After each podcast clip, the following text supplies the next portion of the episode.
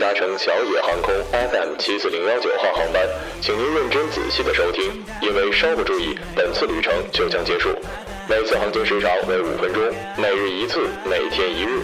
空少小城、乘务长小城、机长小城将竭诚为您服务，祝您旅途愉快。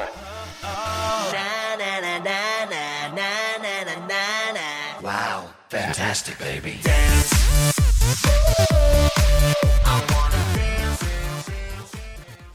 本期节目由韩小野电台周边 One Day 冠名播出。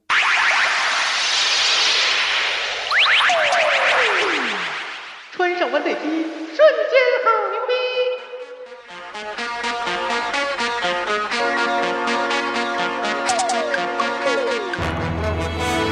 各位听众，晚上好。晚上好，今天是二零一六年四月二十五号，星期一，农历的三月十九。欢迎收听日节目。二零一六年的今天，京剧梅派大师梅葆玖去世。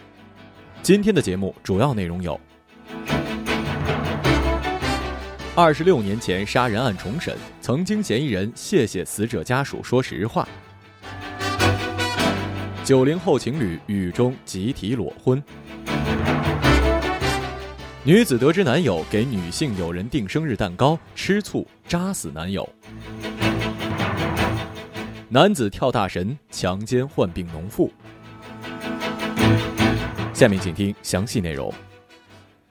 一九零零年，辽源市东源县惠民村的刘忠林被控杀死了同村的女子郑殿荣，后被判处了死缓。根据北京青年报记者的调查，该案凭口供定罪，最明显的漏洞是作案的人数。刘忠林供述其作案是一人，但郑殿荣失踪时的目击者其聋哑侄女却证实称有两个蒙面人将郑殿荣绑走。郑殿荣的二哥郑殿臣说，这么多年来，郑家人从未认为刘忠林就是凶手。二零一二年的三月二十八号，吉林省最高人民法院决定再审此案。同年八月，辽源中院协调本案原办案单位东辽县公安局开棺验尸，发现尸骨跟衣物不见了踪影。如今呢，越来越多的冤案被平反，我们不得不说这是司法进步的表现。可是我们可爱的人民警察执法机关呢？可能这种案子只是万分之一，甚至是十万分之一吧。可是对于那些十几年的牢狱之灾，甚至因此被冤死的当事人来说，真的是百分之百了，好吗？我十几年的美好青春就换回百万甚至几十万。我承认自己数学不好，但我也算得明白，这个运算不是等号。这个感觉只让我舒服，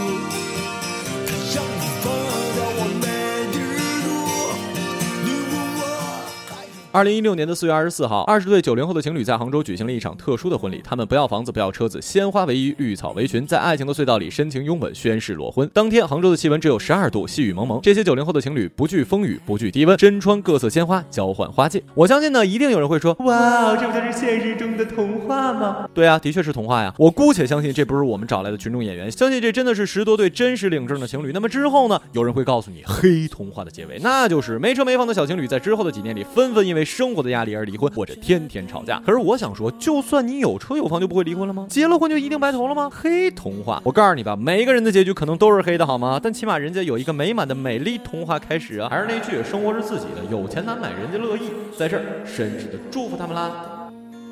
从你说爱我以后，我的天空星星都亮了。变成童话里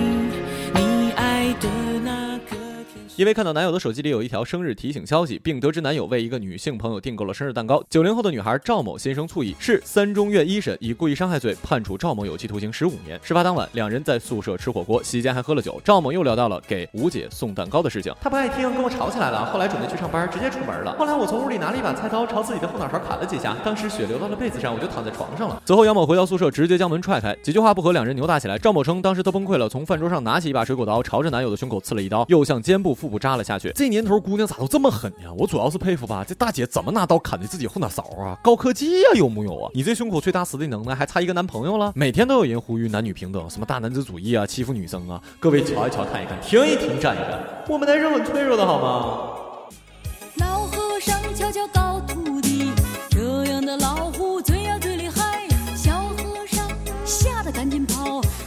受害人石某患有癔症性的精神病，案发前整天胡言乱语。其丈夫邱某认为是被鬼魂附了体，遂从邻村找来了阴阳先生乔某为妻子跳大神看病。二零一五年十月十三号的十七时许，乔某到达了石某家中，开始画符跳大神，一直持续到了次日凌晨三时左右结束。早上七点的时候，乔某继续为石某看病，并以其施法期间危险为由，禁止石某丈夫、女儿、婆婆等人观看。随后，乔某以摇铃念经为掩盖，谎称反抗会影响看病的效果，对石某实施了多次的强奸。跳大神乃是我东北的一项很神奇的文化活动，我认为这位大哥可能真的被神附体了，只不过是天蓬元帅，你把人家当嫦娥妹妹了吧？这大哥长得肯定跟猪头一样啊！要是我跳大神，那附体的必须是潘安呢。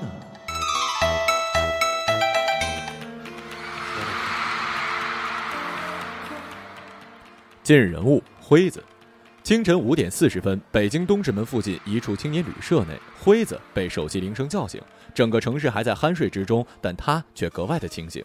尽管他只睡了五个小时，这一天是他期盼已久的大日子，也是他坐了十一个小时的火车从西安来北京的原因。当天，韩国男子偶像团体 Super Junior 在北京举行出道十周年的纪念演唱会。早在几个月之前吧，辉子在微博上就申请成为了 SG 北京演唱会的应援，就是演唱会当天的现场，给粉丝发放手幅、海报、卡片、荧光棒等代表支持自己偶像的应援物。粉丝的狂热还体现在他们对花钱的慷慨。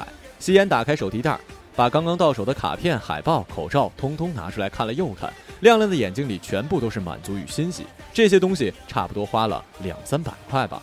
为了这场演唱会，在沈阳上大二的妍希特地坐了五个小时的动车赶到北京，并提前订好酒店。几乎每次看演唱会，他都会买最前排的票，差不多一千两百元左右。